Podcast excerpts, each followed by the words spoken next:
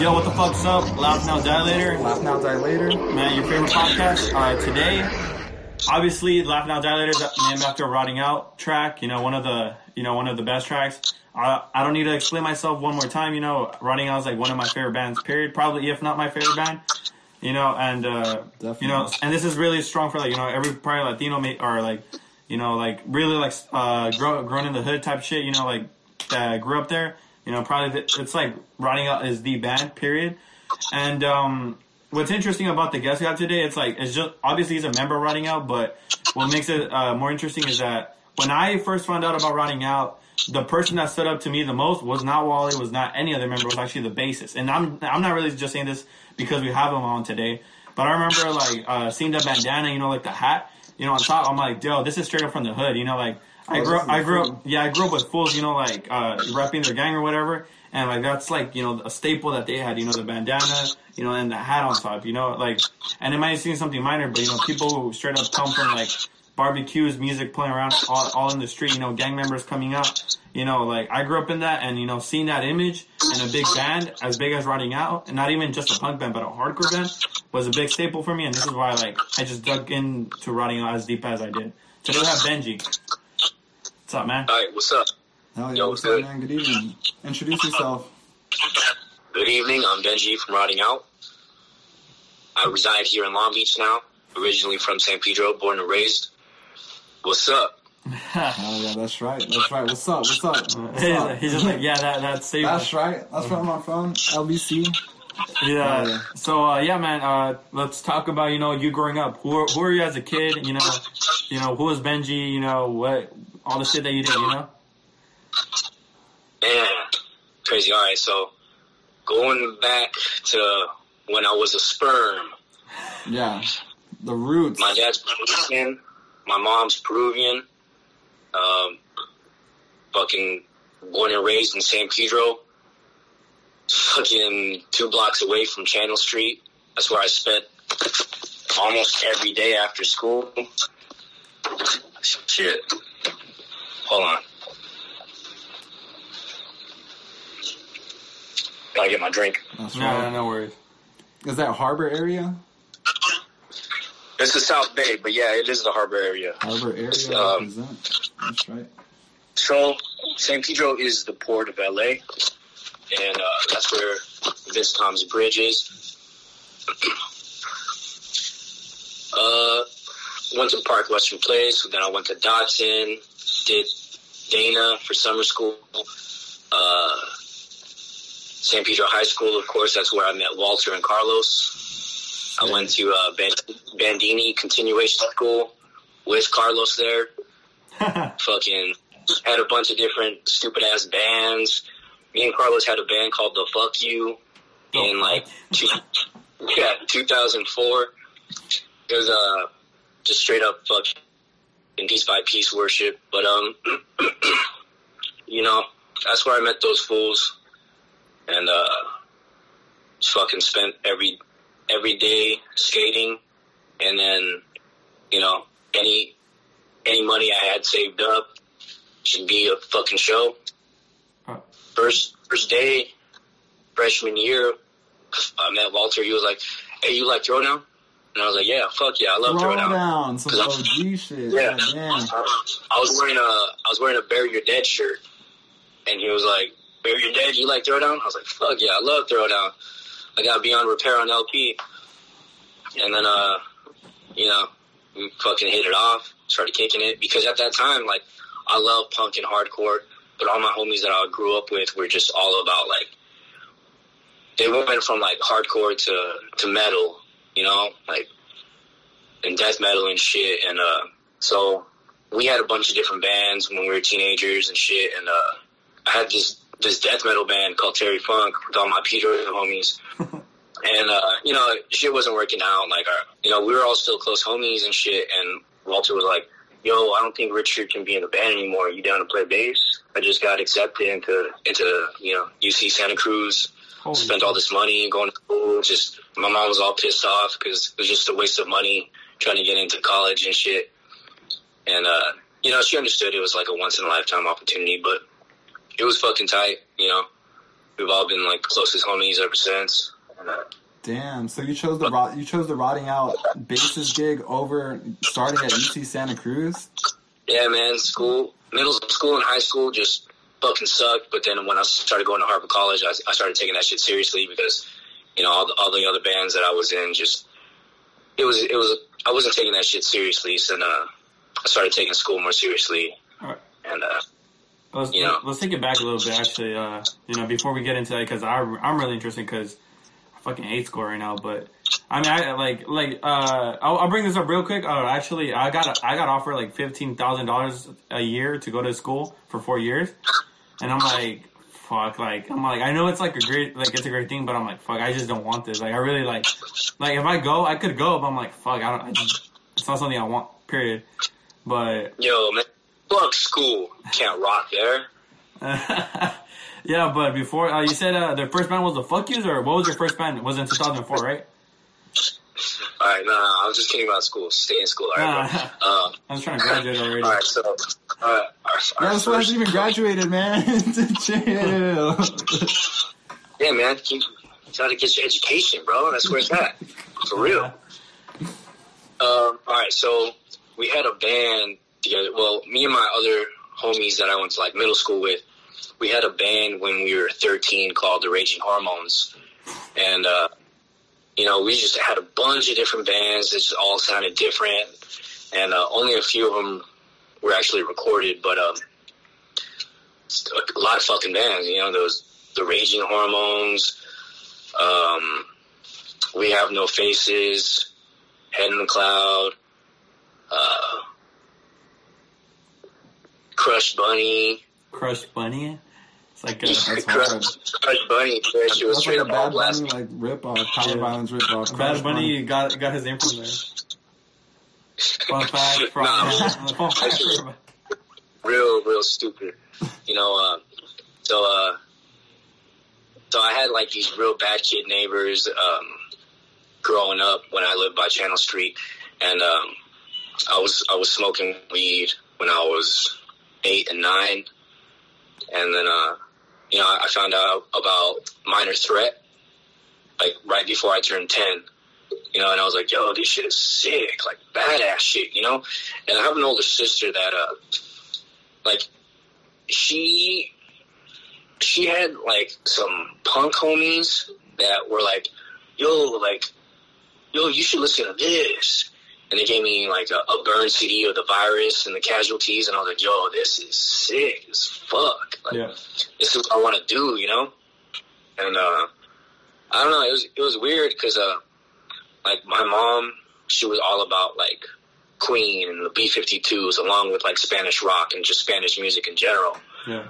But, uh, yeah, um, so ever since I got like hooked on to, uh, punk rock when I was like nine years old, I was like, I fucking love this shit so much.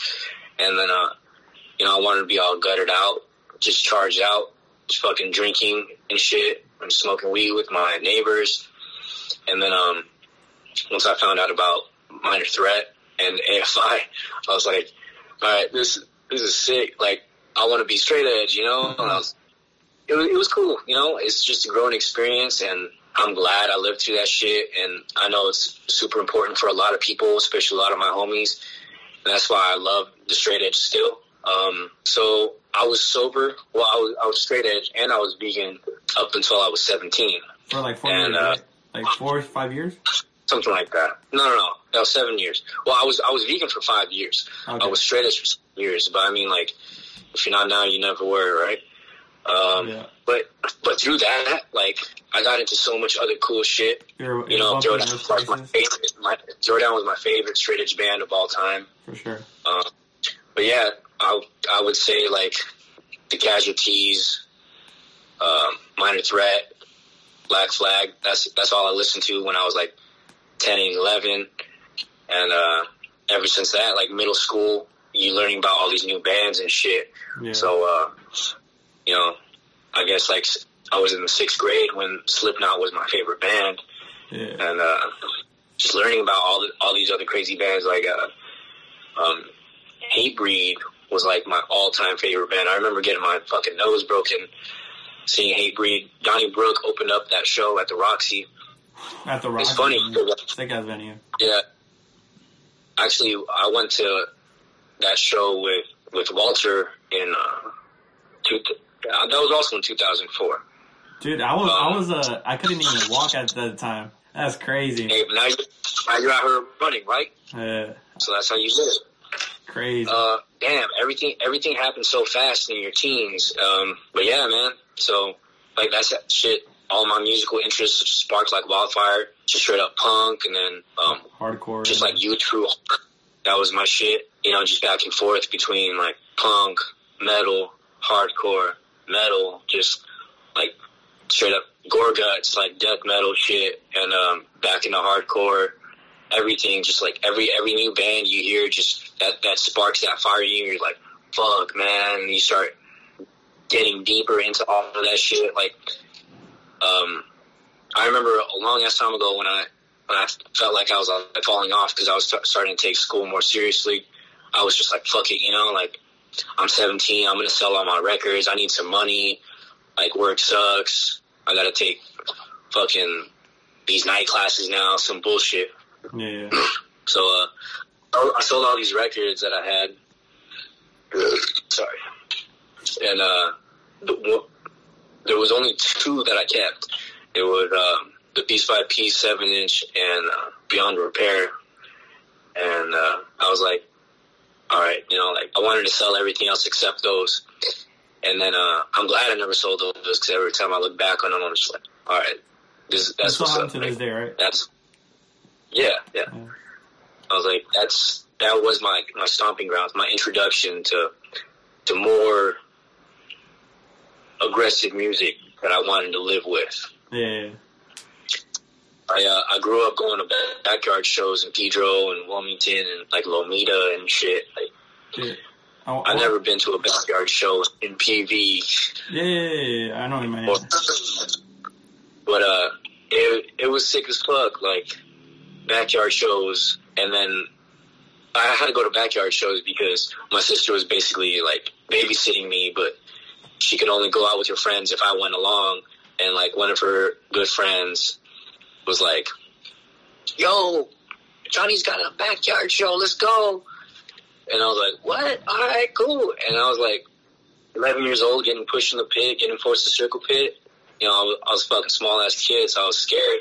And I was like, all right, this is fucking sick. Everyone's like super nice and encouraging.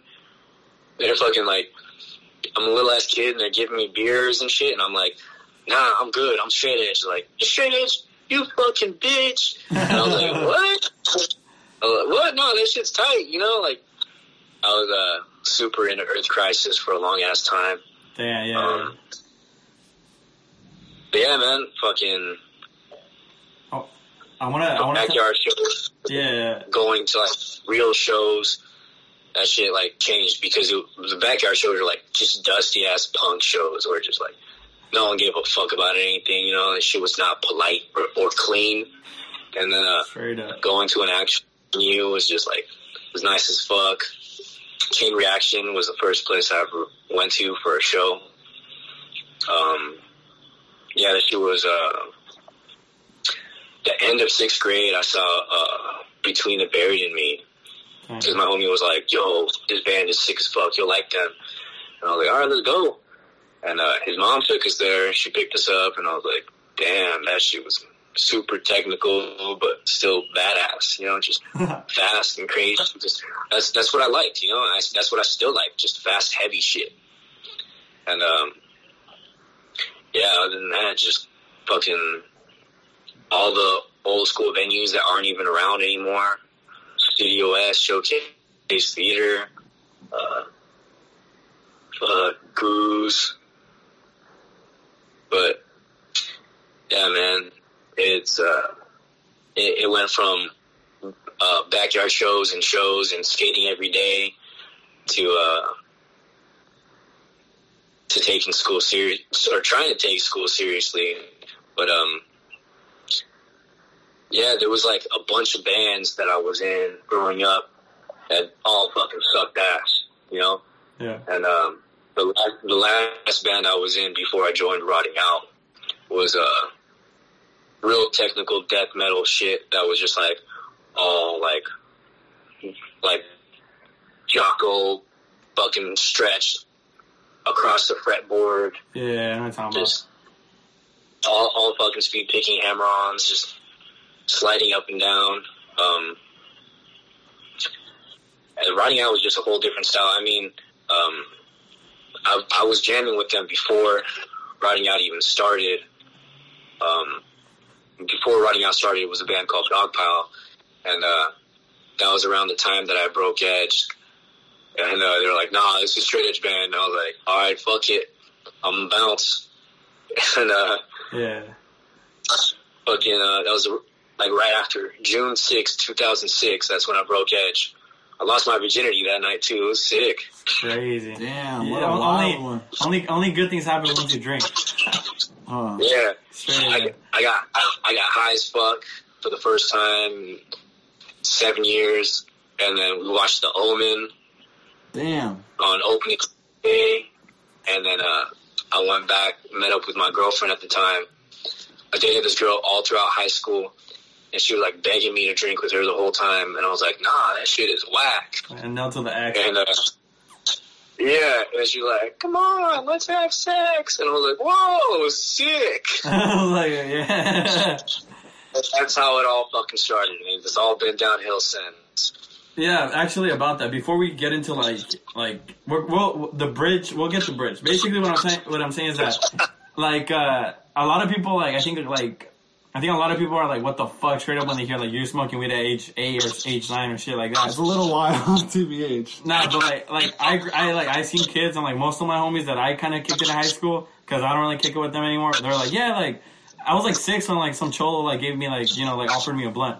You know, like that shit. That shit's like I think, I think that's like um, that's crazy because like you it just shows how like you know like you're in the hood straight up. You know, like the neighbor. It's always the neighbors. It's always like the people in the front porch type shit. You know, like the people like in the front and stuff like that who are gonna offer you who are Yeah. gonna offer you that shit. You know, but Yeah, do you ever like uh, like now that you, you know you played a Rotting Out, you played all these like all these bands? Do you ever feel like damn like like how lucky you are? You know like how many fucking like how many kids I've met were like oh yeah I smoke this like I smoke weed and they're like still doing fucking like like Nas right now like in their home you know like and you're you're out here getting fucked up doing shit but you still made it out there you know you still like managed to play Rotting Out and now tour like Europe you know yeah, man. It's uh, it's crazy. I'm for sure very fortunate to be able to live this. Um, you know, I've definitely been through my ups and downs. I'm I'm very thankful that I've had the opportunity and the homies that gave me that good push in the right direction. Because I've had more homies that just kind of trying to drag me down with them, just being stagnant as fuck in our hometown. I'm just like, man, this shit gets old quick, but you don't really realize it until that time passes by and shit flies by you before you know it. Um, you know, like I couldn't even fucking skate at the time when I was like fucking around. And once I like got real into, you know, punk rock and, and the straight edge, that's when I started skating more because I was like, fuck it, man. Like I don't want to do anything else. Like fuck school. I kick it with my homies. I skate with them. I come home.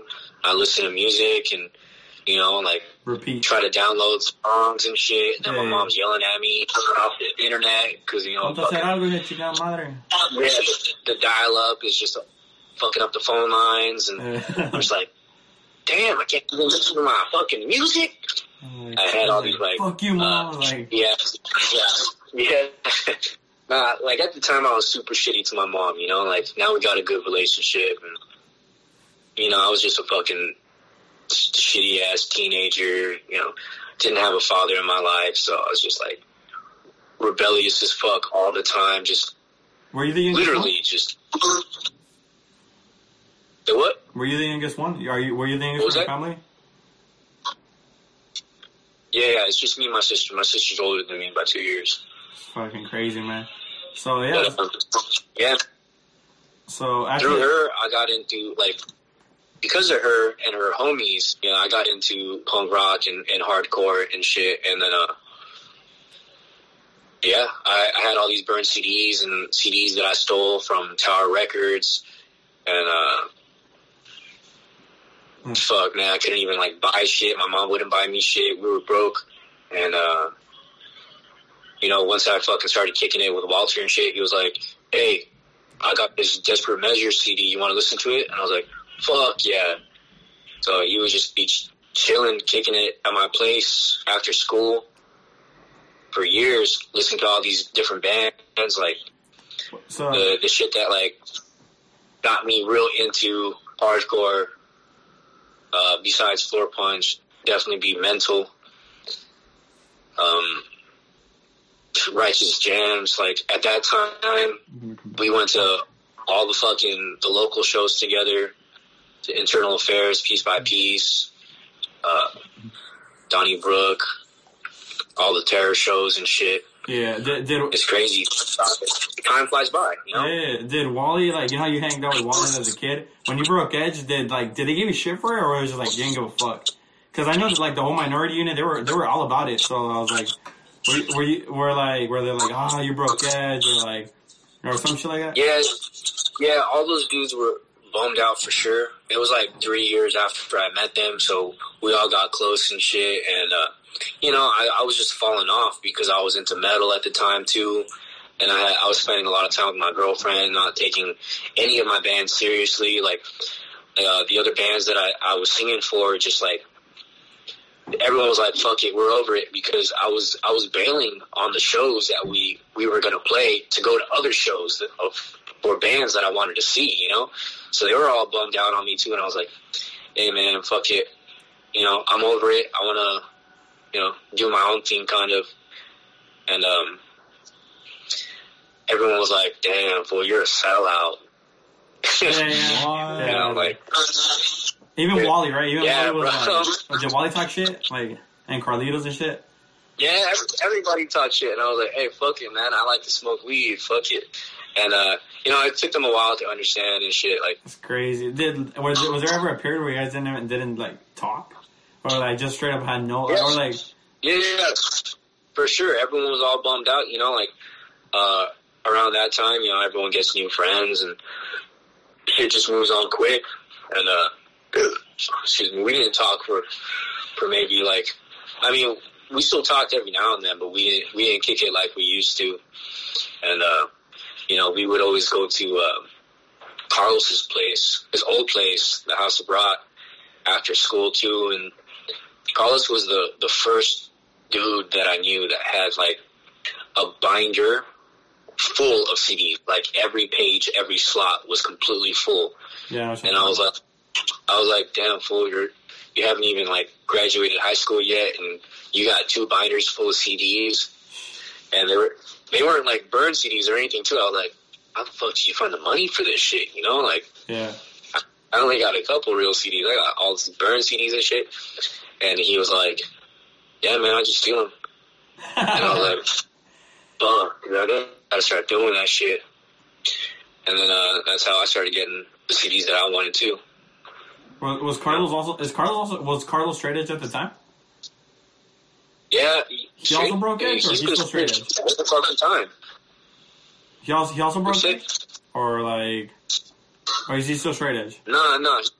Yeah, he's still straight edge. Oh, he is. Um, Yes, so so like before I met them, they were they were kicking it with all these like um fucking grungy ass punk fools that were in their age because they're a few years older than me. Um, and uh, they, I I mean, like you're a fucking young ass kid and you're just like stuck in the crowd. You go with the flow, kind of, you know. yeah. And uh, I guess they, they they used to drink too before they were straight edge, and they like they both just like threw up, had a horrible experience, and they were over it, kind of, you know. Yeah, I'll let them tell their side of the story. yeah, we'll but, have um, him, we'll have him next. Yeah. yeah, uh, that's that's what I remember them telling me. They were just like, "Ugh, it tastes like shit," and they threw up, and were over it. And uh, you know, I I felt I definitely puked the first couple times. I got shit faced, and uh, I haven't stopped.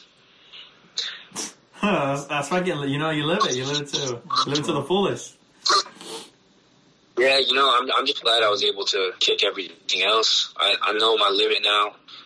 I uh, I drink in moderation. I'll still party, but you know, I don't. That's right. I That's don't. right. Shout out to the moderation. I don't fucking party as I used to. So uh, I'm, I'm definitely glad I was able to kick that, and now I'm a happy guy. Hell yeah, it's all about balance, fool. Yeah, some people don't know that shit. Go overboard. That's what's up, though. Yeah, every video or photo that I've seen like rotting out, like I, that video, one of my favorite videos, like fucking in general, YouTube's anything about anything is that one where you guys go to Tijuana, cause like uh like that uh, we do noisy, uh, cause that's like that's like where I like that's like that's my fucking that's my place right that's like where I was like born and everything so it's like. I was like I seen that video I'm like and then like any any part that they showed of you I think you were just like either with like uh, a 40 ounce or some shit like like I don't know you're doing something it's really fucking funny I think that Shibaba video you're like I'm so fucked up like every every photo or video that I think I've seen you from like the internet previously it's like you're either with a beer or you're either with something you're fucked up it's fucking funny it's like I mean, it's it's funny to see that shit, but at the same time, it's like, damn. Yeah, if if I was smarter, I wouldn't drink at all. But uh, I like it. Yeah, see, uh, it's all about balance, man. I don't know. It doesn't have to be one way or the other, man. Yeah, I mean, it's like I think I don't know, man. Like, like you know how like Kiss has like every Kiss has every Kiss member has like their own personality. Like this is the you know the crazy ass chung guy. Well, like it's like rotting out. Like my girlfriend told me, is like you know what, rotting out. eh, Like she like she really likes you guys, and she doesn't really like hardcore that much. She's like, you know, rotting out has like the thing too. You have Carlitos, which is like you know the like that like just straight up fooled up. You got Wally, who's like you know the man, like the big ass man. And you got like this with the bassist, who just that go- that fool looks like you know he's like she told me when she's like that fool looks like my uncle, like like the gangbanger, like he's like just like this one knows like yeah, it was like like that's kind of what it, what I think uh, some people see that as at some point, you know. Yeah, we're all uncles now because George has a kid. But um, I was definitely a fucking maniac where everyone was like had it up to here with me. They're like, "Yo, like you too fucked up all the time. Like tone it down, you know." And uh, it took a couple of years. Like uh, the the first three, four years that I joined the band, um, you know, progressively got worse. Uh, it, it took a bunch of psychedelics to, to mellow me out. Honestly, sounds weird, but um, you know, that's how I figured my shit out. And uh, I mean, he did all this shit, I he did just- everything. yeah, Wait, have you done DMT, ayahuasca? So be, right before I joined Rotting Out, I did ayahuasca in Peru. We went to Machu Picchu and uh, met up with the shaman, and uh, shit tasted like a it shit tasted like a boiled foot, and I was up on the on the fucking uh, a golden pyramid just throwing up. And uh, I saw myself die. I saw myself get reborn. Like everything went black, and I came back into my own feet. Like my arms and my every, my veins just like stretched out, like zipped out of my body. Everything was like golden and green and glistening. And uh, I was like sitting on some clouds looking down at everybody. And then uh, I was like, all right, I got to get my shit together because that like right before then, like I, uh, so I went to uh, Rainfest with Rotting Out. I was, I was selling merch for them. I did a couple tours just like selling merch. And, um, so that was when I was like real bad. I had I had a real bad coke problem, and uh, that kind of that trip just like fucking set me straight. Like whooped my ass like ten times back and forth physically and emotionally. And uh, yeah, it was a very very spiritual trip where um, I don't think any psychedelic trip that I ever done could top that because it was like getting blasted back and forth and just like see my whole body just explode and and then come back together piece by piece. Um, super weird, super super weird time and experience, but um, yeah, I've done um, did ayahuasca. Um, I did DMT twice before I did ayahuasca, and uh, Uh, okay. I've done DMT. I've done DMT once after that a few years back, and uh, you know, it, it's definitely a very humbling experience where you know, like, damn, you're a fucking idiot. You know, like, so lucky to be alive still, and just um, Did, happy for everything that I've experienced. have you ever overdosed on anything? No, luckily I haven't, and you know, like un- it's very unfortunate that I've had friends that have, and I've had a lot of close homies pass from that shit. So, um, Yeah, you know, it, that's also another eye-opening experience because um, we all used to party super hard, you know, all my homies and shit, and uh, doing doing psychedelics kind of makes you um, realize that you're going too hard sometimes, and uh, that gave me a pushback. So I'm definitely glad that that's what made me stop doing drugs in general. You know, I, I don't consider weed a drug. I still smoke on occasion. I used to smoke weed every day for like ten years straight, and uh, that that was just like a normal thing, you know. But um, when it comes to actual substance abuse, that shit like really fucked me up. Like I can't I can't even like use the left side of my nostril. Um, every everything that my homies went through was just like, all right, everyone's got their demons, but now you just experienced a whole nother level of hurt. So, uh, but anyways, like going from a drunk punk to being a straight edge kid, uh, hardcore was my life, and then uh, you know I kind of fell off. Just started getting into drugs, listening to a bunch of metal and black metal and shit. Just sure. going down that K hole. Um, uh, Wait, what, wait, fucking what, have what's the to top black metal that pick? What was that? What's like your top black metal picks? Because we were just jamming some shit earlier. Oh man. Okay, so uh, I definitely have to say Deathspell Omega and Leviathan were my shit for a long ass time. But um, that that was the time when I was like super into downers and shit, you know. And I was like, you know, like I've I've always been a fucking party guy. Like I'm a I'm an extrovert as fuck. Like I want to like scream in someone's face and like break bottles all the time. Like I don't like to chill as as much as I I used to. That shit's like boring to me. Um, so I kicked all the downers and like I, I still fuck with black metal every now and then, but it's like now I'm just like it has to be up more. I mean, be more upbeat. You know, like That should be a kick I was yeah, yeah. I was listening to Undergang and Mortician earlier, and uh, I I need to like headbang. I can't just like be headbanging slow, you know.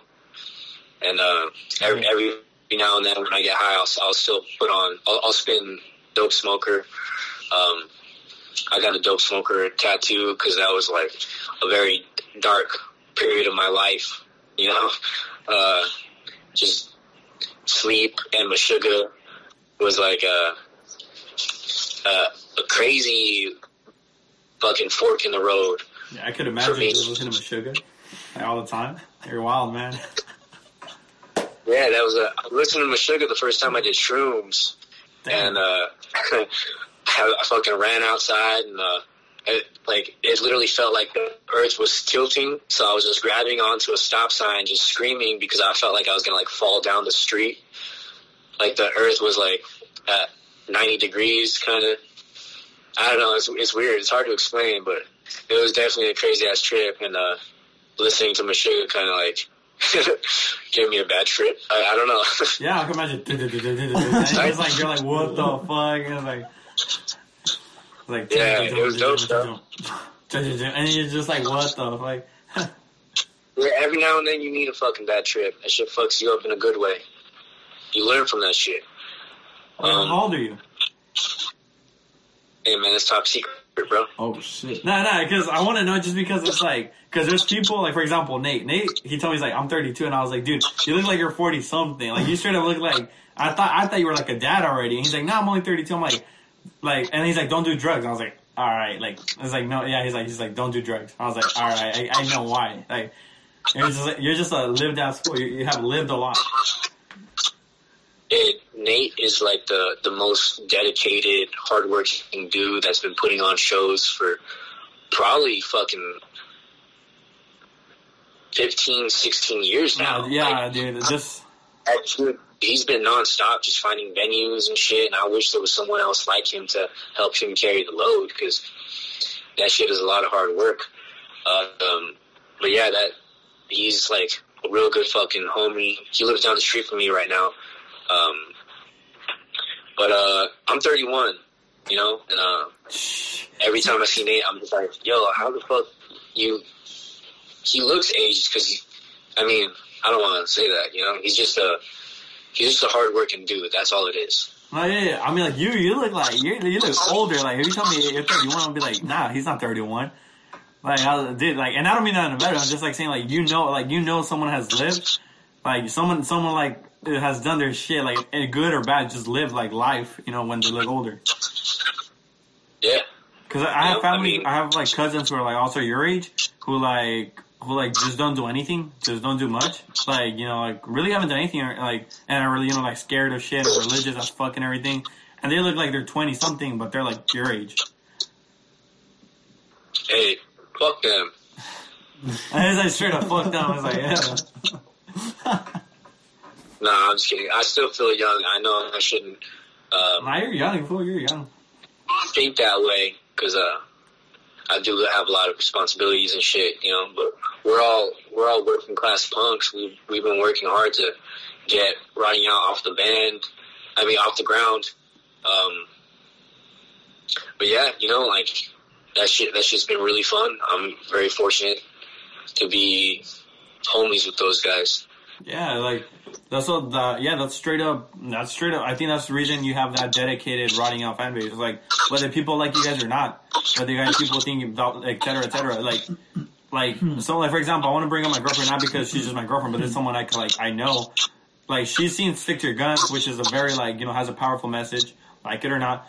Other bands that have a powerful message, but she's like she's saw rotting out, and this was like her like second, third show ever. I took her, she and she knew nothing. She wasn't into like even Metallica. She didn't know anything. And then she's like, "Yeah, this is what's up. This is like this is real. Like a lot of these bands scream, but she's like, she's she even looks through the bullshit and be like, yeah, they don't talk about shit. They rotting out does, you know, like rotting out like the speeches are real. Like this is something I can relate brown to brown skin, and uh and with with that being said, like uh that's all. That's all I'm like. I cannot imagine rotting out playing to like a non-Hispanic audience. Like when you guys did that tour with Knocked Loose and Stick to Your Guns, I'm like, like I don't know, just doesn't seem like I'm like, what the fuck? Like, is anyone like I don't know? It just seems weird. Like what the fuck? Yeah, yeah, for sure. That was definitely one of the funnest tours we've been on. It was also, I think, the longest tour we've ever done. But um, yeah, all those dudes are fucking great. But uh, you know, growing up with Walter, he didn't really talk about what he was going through. He didn't talk about his family or like what the fuck he was feeling that day. It was always just like, yo, let's listen to Faded Gray. Let's listen to um, you know, champion or fucking desperate measures because that's what made us feel good, you know. Like, uh, You guys, we used to listen to a lot, a lot of Dag Nasty, and that was just like yeah, yeah, yeah. it. It, it all on mood, really, you know, like something that's just like just feels like more silly or happy that it would just make us want to go out and just fucking skate and like do dumb shit, but that's that's what we did. I fucking we skated down to Channel Street a lot, and then back up to my place and just listen to CDs, and that was it. Go to shows. We hung out with some fools uh, in Torrance, and all those fools fell off. Like I don't think any of them listen to hardcore anymore. Dang, But um, that's crazy. we would we would always go.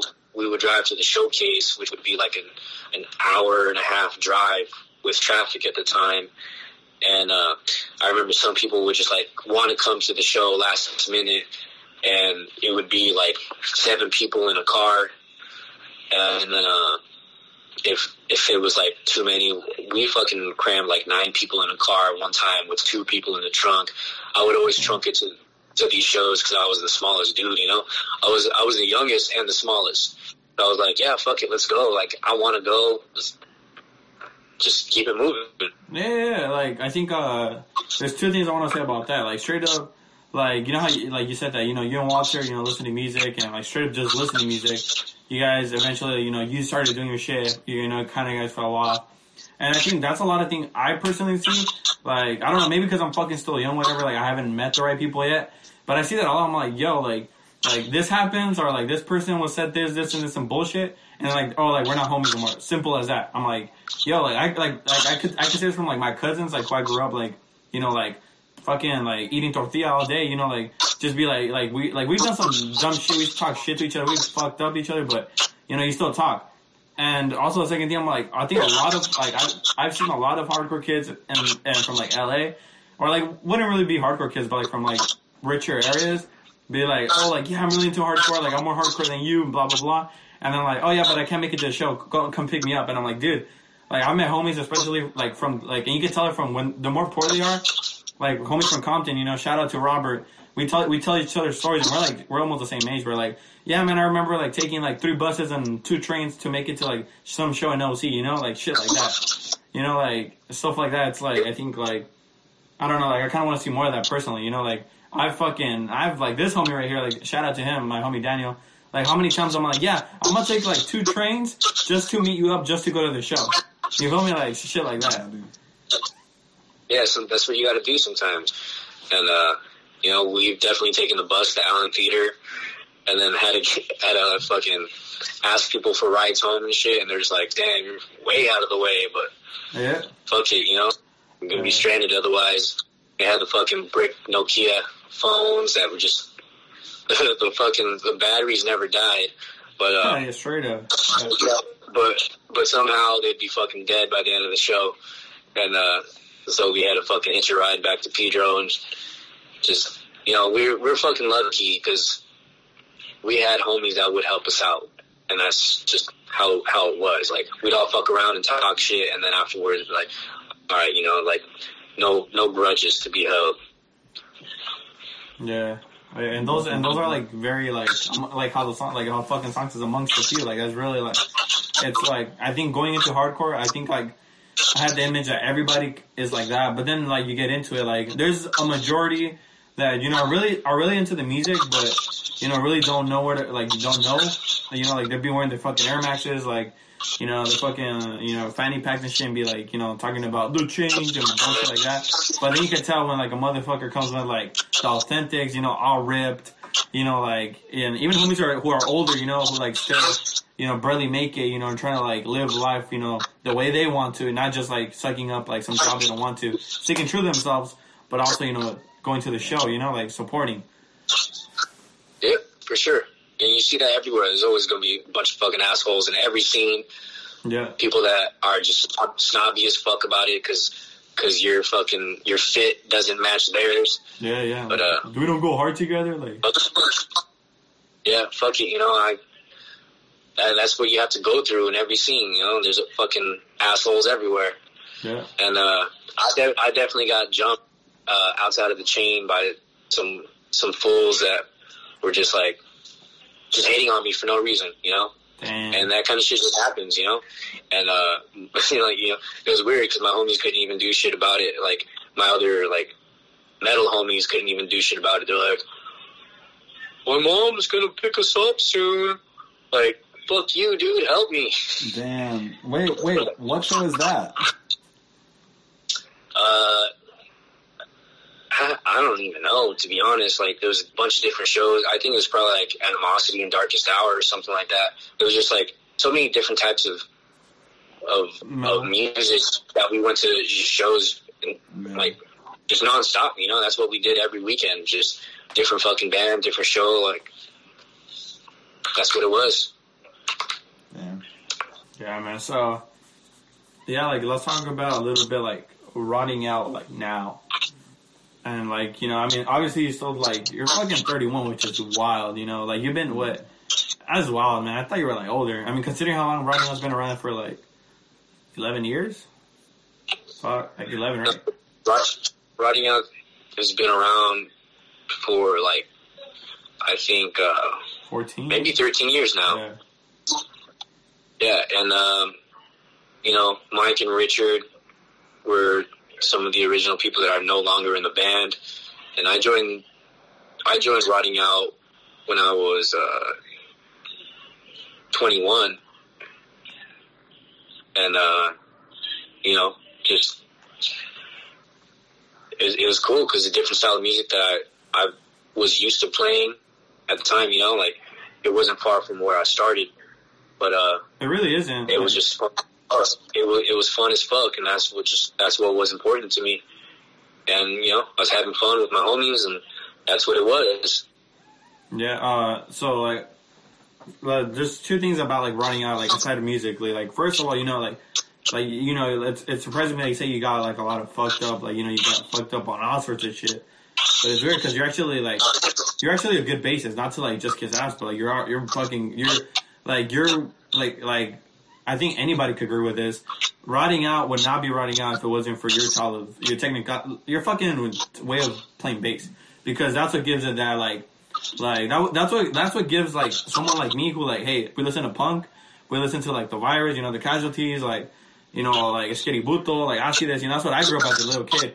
And then like okay this is hardcore like this, it doesn't sound different but it sounds better. But it's it's you know it's that bridge. Because it sounds like yeah like I heard Brad from Baldy's like yeah this is rotting out hardcore.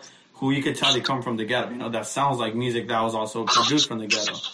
You know so it's like you know shout out to you you know like straight up like you know that's like that's what gives it that like you play you play bass good you know you just, you're not it's not just there to like just make it sound thicker like it's its own like fucking sauce you know yeah, I'm like honestly, we were we were jamming like Street Prowl the other day, and we're like, yo, like out of nowhere, I'm just like, yo, honestly, do you listen to it? it it's like a bass forward. Every song like mostly bass forward. Like you kind you kind of hear it in the mix. Like is that very like intentional of you guys? Like it's just like beefy as fuck, man, and it just hits.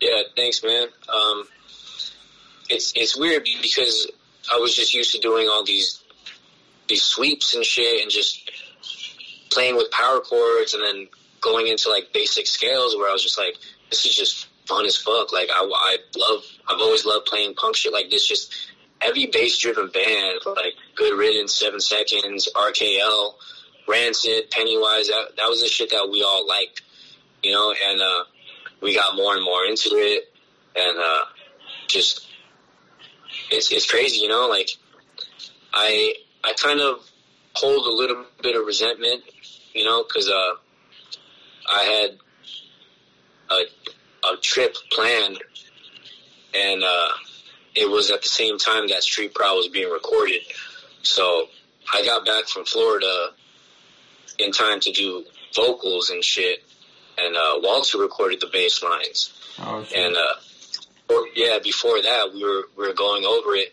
and Carlos was like, "This needs to go like that. This needs to go like this."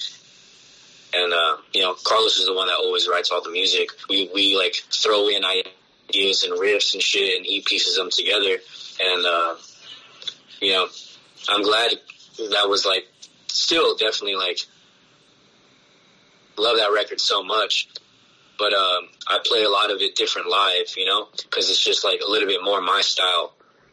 And uh, the the songs we were playing before from Vandalized was just like it was all like straightforward shit, like bro, it was a little bass solo and a lot more scales and just different octaves and power chords.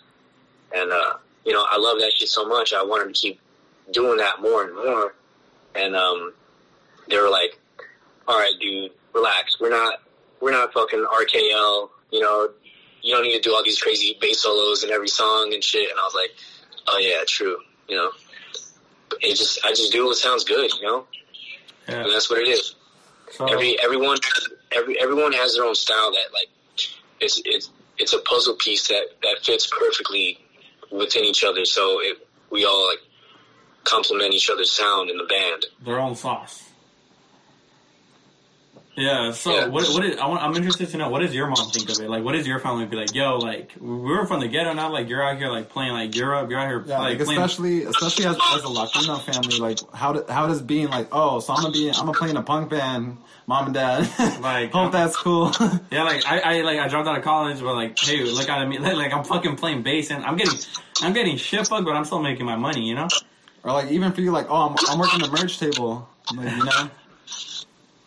Yeah, definitely. My family was definitely really bummed out because, you know, for the most part, my mom wasn't there. My dad was never there, but my mom was always working. And she was a seamstress, so she was always working full time, just like sewing clothes and shit. And so my grandparents were taking care of us and like it was just a lot easier to sneak out of the house. And uh, you know, we we were I was never home, and then whenever whenever I was, nobody else was there. So I would always be chilling with the homies, and if I wasn't at their place, then I would have the homies chilling at my place. And uh, you know, it was kind of a, a free for all where there was no parents really, and um, you know, they they definitely knew I was, you know, a fucking a, a brat. I was crazy as fuck. Like I was always starting shit with my neighbors and being loud and like just skating and music was was my life, you know. And um, they were they were for sure like bummed when I like started getting more serious into music. And they're like, "What about school? What about work and shit?" And I was like, "Yeah, you know that that will be there. I'll always come back to that if if I want to, you know. But right now, I feel like this is the right choice for me." And um, yeah, uh, just fucking skating all the time. Like, you know, all all my my Puerto Rican side of the family, they just like didn't give a fuck. They was like, yeah, follow your dreams, Hmm, yeah. like do that, do do what makes you happy, kind of, you know. But also like, um, be be responsible, you know. And uh, my mom's side of the family, my Peruvian side of the family was just like, no, you got to stay in school. You need to be, you need to be smart. You need to be responsible. Like work and make some money and shit. And uh, I was uh, I was always skating down, down by Channel Street, or like uh, smoking weed on the cliffs by Sunken City. And uh, my homies Victor and Chewy, they were some RSP fools. They were uh, like I would just like kick it with them randomly, you know, like these fools were banging on other fools for no reason, and I was like, oh man, like I you guys are cool and like I'm glad you're my homies, but I gotta get the fuck out of here. And uh it was like I was I was getting sucked into that lifestyle, even even though I, I wasn't a gangbanger or anything like that, you know. Um, I still hung out with some of those fools, and uh, that that just that wasn't my life, and I didn't I didn't feel like I belonged there, you know. I didn't feel like I belonged anywhere except like in the streets skating or just like in my bedroom with headphones on. Um, even a lot of friends that I hung out with, I just I felt like I didn't belong because we didn't listen to the same styles of music. And uh, you know, once I found people that had the same fucking interests as me and shit, like I didn't know that we had like similar backgrounds, but um, you know, that's that's just kind of like what made the puzzle pieces fit, and uh, it's a trip thinking about it because you never really expect that shit to come from like your homies that don't talk about that kind of shit. And uh, it's cool that it worked out the way it did because you know who knows what the fuck I'd be doing right now. What what what about now? Like, what does your family think about now? Now that they basically think you kind of made it, one way or another, you made it. You know, as a band, you mean, I, know. would, I wouldn't consider it that because you know like we're not well off. We still we still work for a living, you know.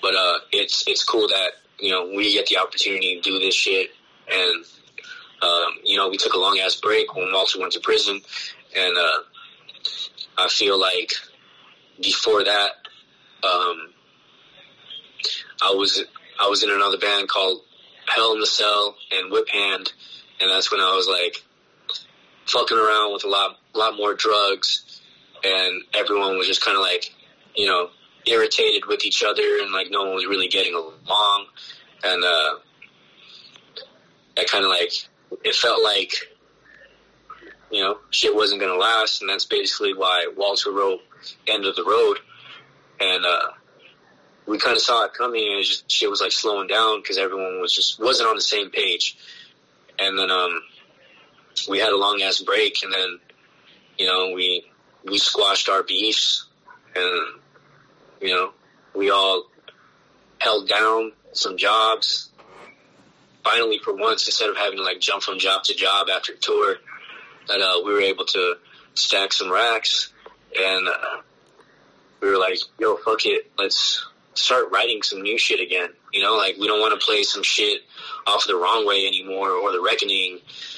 Um, I mean, Carlos Carlos writes most of the music, but he's a fucking weirdo when it comes to what he wants to play live. You know, because everyone wants to like play a bunch of deep cuts or do some covers and shit. And he was like, "Nah, we need to do this shit. That shit, that shit's whack." Like, what do you mean it's whack? You wrote it. But, but yeah, man, it's it's cool because um, now we we're obviously all older and more matured, and there's like a good sense of respect and, and proper communication with each other, and that's what it lacked the first time. And you know, we were all young, just crazy, and just wanted to have fun, really, you know. And uh, now that we all like know there's this, a huge sense of responsibility with everything that we do, it's it's a little different, you know. And now I can pace myself, you know, like I can hang, but back then it was like I was pushing those limits and you know pushing everyone's limits too. And did did you ever like get down with one of the members, like just straight up beat the shit out of each other, like get irritated at each other and beat the shit out of each other? Nah, it came very close a couple times. Um, Tank and George had some serious beef for a minute. It wasn't like serious beef, but it would just be like slap boxing in the van turns into like pull over, bitch, get out. Uh, and, uh, uh, ta- uh, George is the drummer or the guitarist? George plays drums. And the tank is the guitarist, right? That's right. All right, yeah, man. Yeah, it's, uh, it's fucking crazy, man. But you know what? Uh, yeah. So before we wrap this up, oh wait, I wait, so like so from transitioning, so like doing like uh what was the you said so you guys had like the did the demo on like the first LP, but like so releasing like the latest project, how was that? going from like what you guys know and like normal shit and after being in a band for 10 years and like all of a sudden oh it's like quarantine and we gotta really release something because i remember seeing like all the ads all over instagram i was like damn they're really fucking doing it doing it like god damn like it's a whole thing like how how was the approach to like writing that and releasing it in a time of quarantine and making sure like you know people still know you're here and like you're back with something that's hitting hard as fuck you know yeah man fuck uh talk about heartbreak, right? Fucking a real dream crusher. Yeah, and also like the last, you guys had like the last like literal show at the rec center before. Oh yeah, like yeah, you know, yeah, that Yeah, I was man, honestly too chicken shit to go like, to, but whatever. We played the last show at the Chain Reaction. We played the last show at the at the rec center. And I was talking to Abe about it too. I was like, "Yo, is it chill?" And he was like, "Yeah, fuck it, let's go. Fuck COVID." and I was, Yes. I was like, I don't, I don't know, dude. Like this shit's getting real serious. And he was like, "Fuck it, roll through. We'll set it up right now." Yo. And it was like a, it was straight up like a last minute show. We we planned the show A day before. um, yeah, like literally 12 hours before we pulled up to the show Yo. to London, and then we we took um, uh, some some promo shots for that uncovered uh, zine from the UK, which was uh, real Oh, sick. I remember that. Yeah, yeah. Yeah, it, it was real sick, but also like literally we were all sick, and like we didn't think we had COVID at the time, but like turns out like that was like a very stupid decision and very sketchy. Did you guys actually COVID?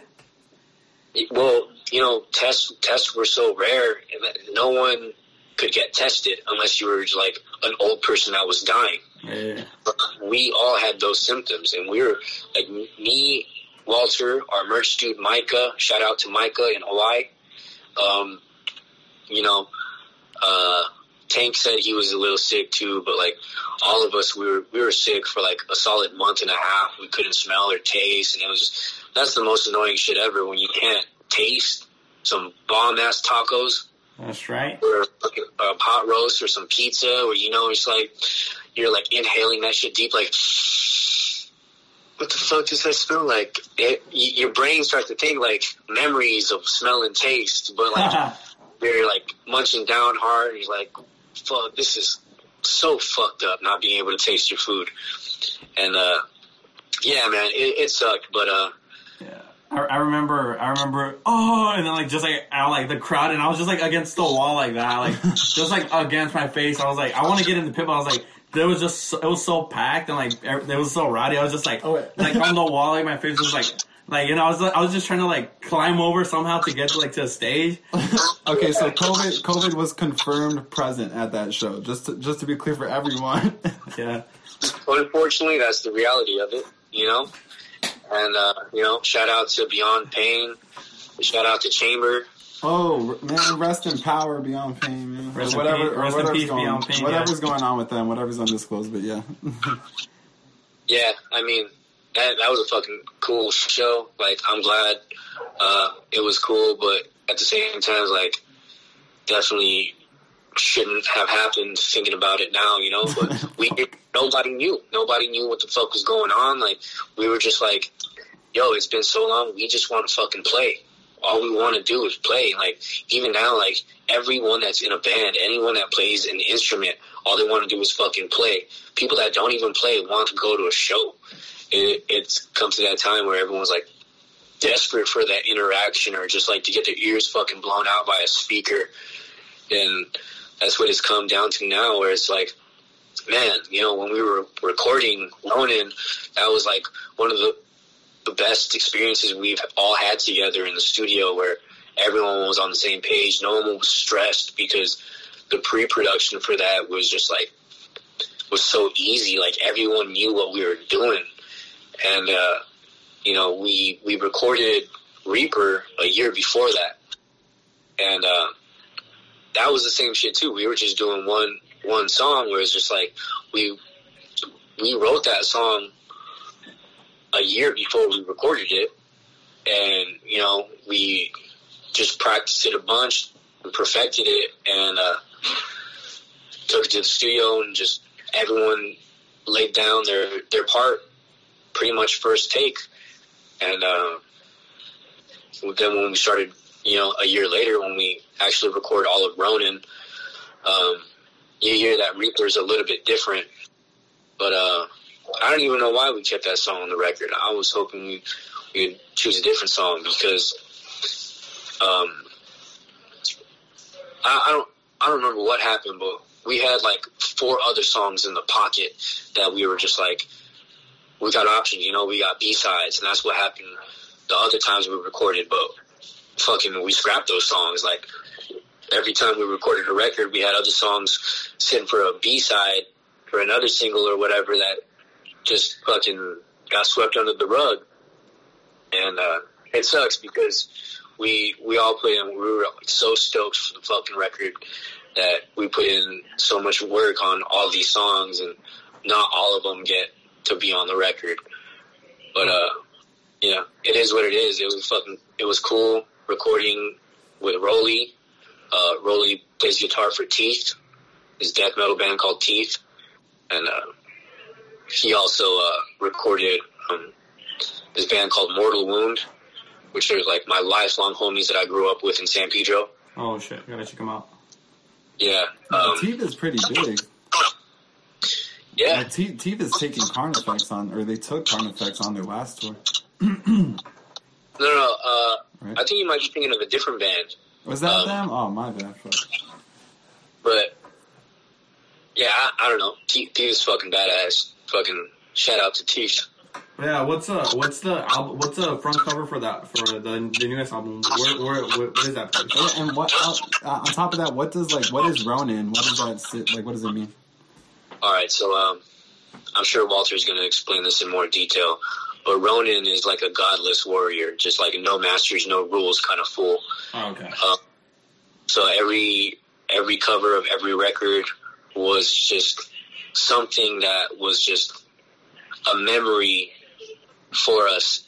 Mostly Walter in the projects. That stop sign was a stop sign that was outside of his old place, and uh, I used to fucking kick it there a lot. Like, fuck, man, his his cousin Gianni had a, a back house that was all to all to himself. That was just like another fucking no man's lands, no rules, no parents, just like a bunch of fucking teenagers going crazy, kicking it, playing live music all the fucking time, spray painting walls.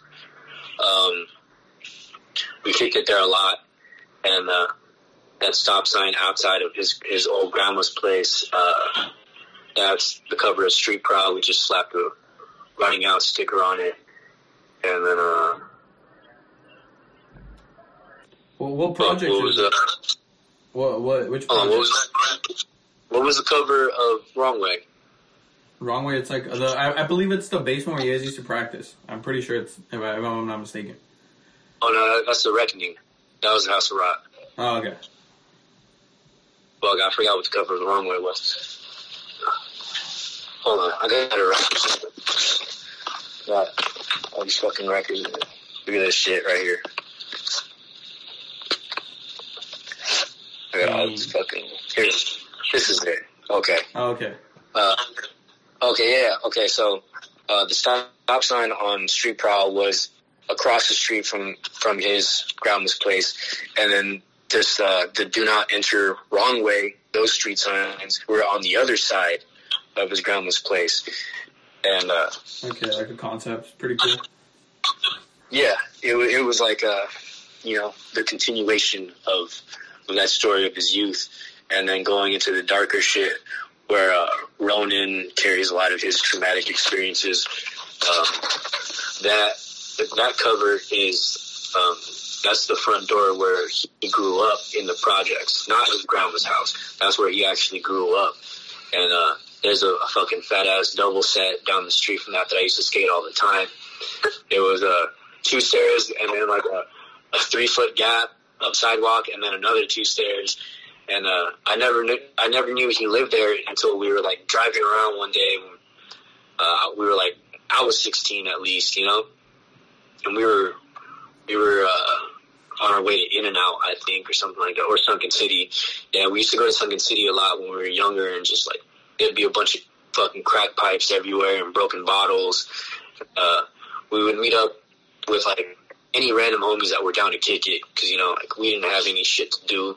Like I had school, he had a fucking night job, and in the day we'd fucking kick it and then go to Sunken City and then be like, all right, you know, collect all these broken bottles, um, and then we start counting down to, from ten, and then fucking turn around and start throwing broken bottles at each other.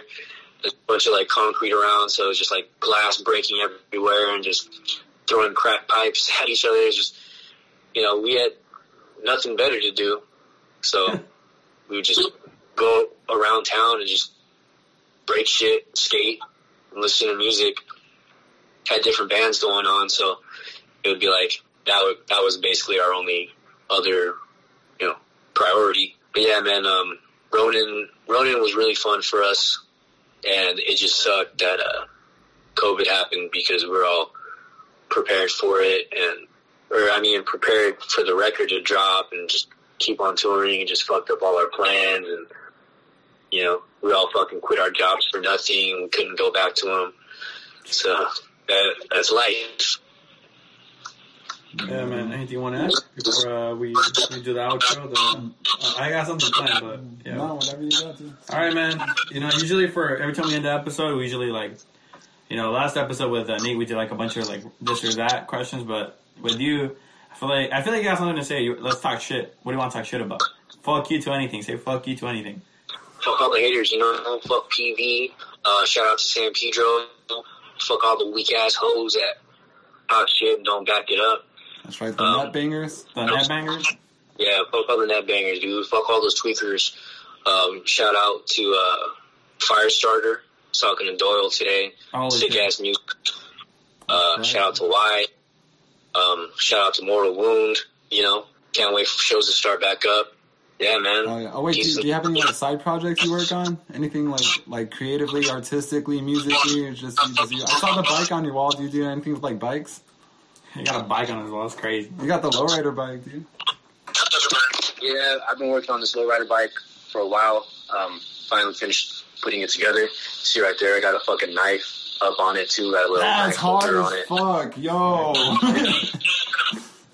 Uh, me and my girl just got the new place. We just fixed it up, um, painted all the walls and shit. I got my my guitar is hanging up right here on the wall. And, uh. Fucking tight, man. yeah, yeah. Fucking nice ass room too.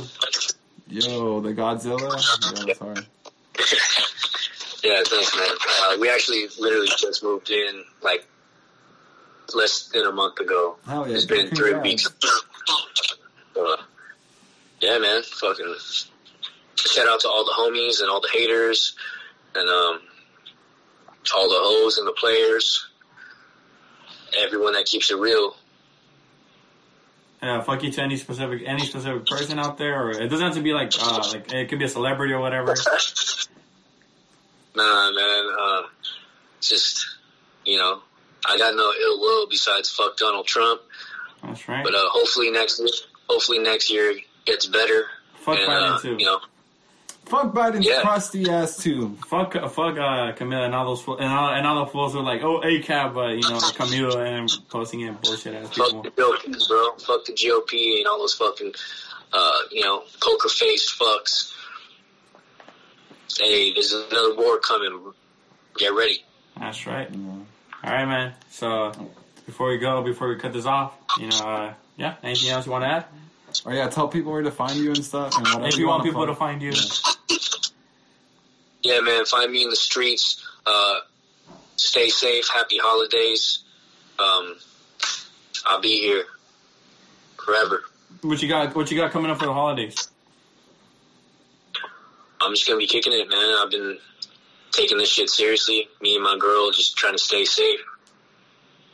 We're just chilling, playing video games, watching 90 Day Fiance. We're Yo, eating good, wait, baby. wait, did, did you end up getting a PS5? Your girl got your Nah, PS5? Nah. she don't, she don't love me like that. Oh, it, ain't, it ain't the love when she didn't get you the PS5. Oh. Yeah, yeah, man. She don't she don't even like me like that. Damn. Yeah. It- It's just it's just that that rotting out money, dude. that rot, that rotting that rotting out money's gonna pay for that PS5, right? Oh man, like, hey, you don't even fucking know the debt.